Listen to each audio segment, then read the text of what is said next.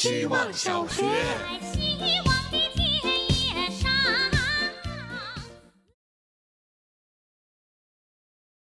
大家好，我是小杨。我小学真的玩得很疯。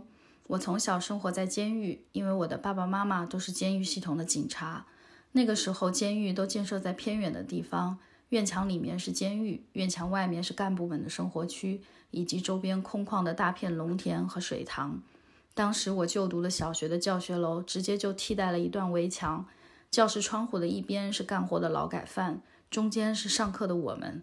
另一边是我们活动的走廊和操场。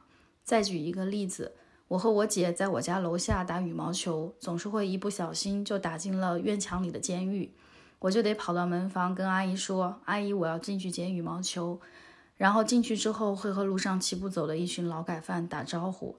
我看的第一个画展是劳改犯们的作品展。我玩的玩具是劳改犯手工做的。我的英语补习老师是我妈科室的一个大学生劳改犯。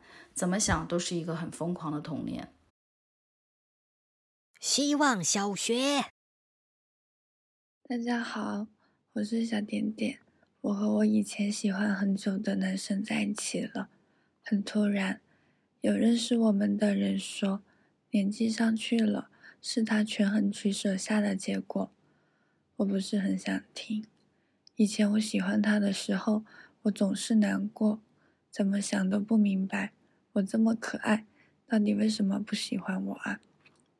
有时候以为自己快忘记对方了，又反复梦见，就这么好几年。单恋的时候，感觉自己像发了霉的粉红色。现在在一起了，我们的朋友把他们聊天软件里的收藏夹打开。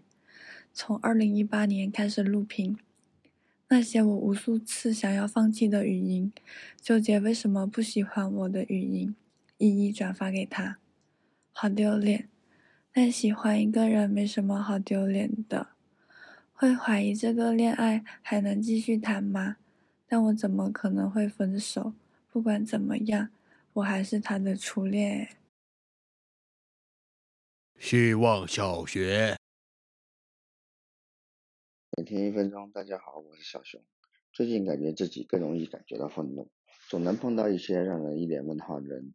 近的不说，说说离自己远的，比如用 A P P 听歌，偶然翻到有人评论窦唯是活明白的人，因为他现在穿着邋遢，写纯音乐儿歌。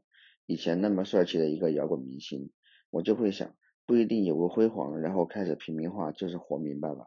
那那些努力保持形象的人是傻子吗？比如之前看过一期《奇葩说》，里面请了一个叫李想的人，他在节目里开口闭口的内容都是在吹嘘自己的成功，当时就特别反感。最近刚好理想汽车为了清老款库存，隐瞒新款上市被骂，这种验证了自己判断的事实，也会让我愤怒的同时感到舒服，有种案子破了的感觉。跟之前不同，愤怒的时候心里没有委屈和懊恼，我知道自己为什么愤怒，还能列出让我愤怒的原因。感觉自己的愤怒有了逻辑，可以控制，就像复联四里控制了浩克的班纳博士。希望小学，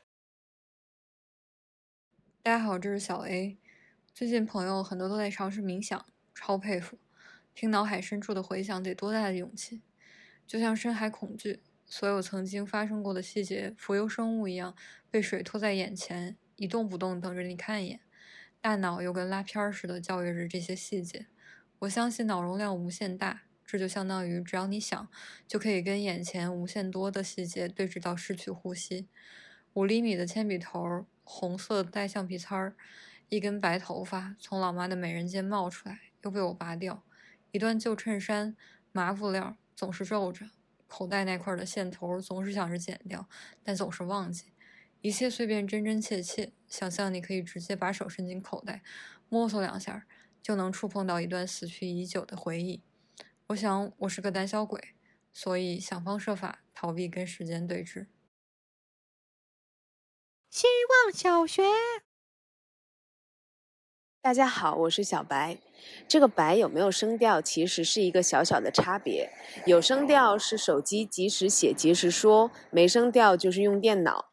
括号里本来不应该读的，我今天在重看路易 C K 的复出秀，他说“智障”这个词在七十年代不是脏话，而七十年代的脏话就一直到现在都是脏话。我的理解是，脏话在慢慢扩大自己的舒适圈，它开始极具包容性，人们也对它极具包容性。我的一个感受是，内卷、社死、PUA、躺平等等太多了，这些词汇是非常故意的占领我们的语言体系。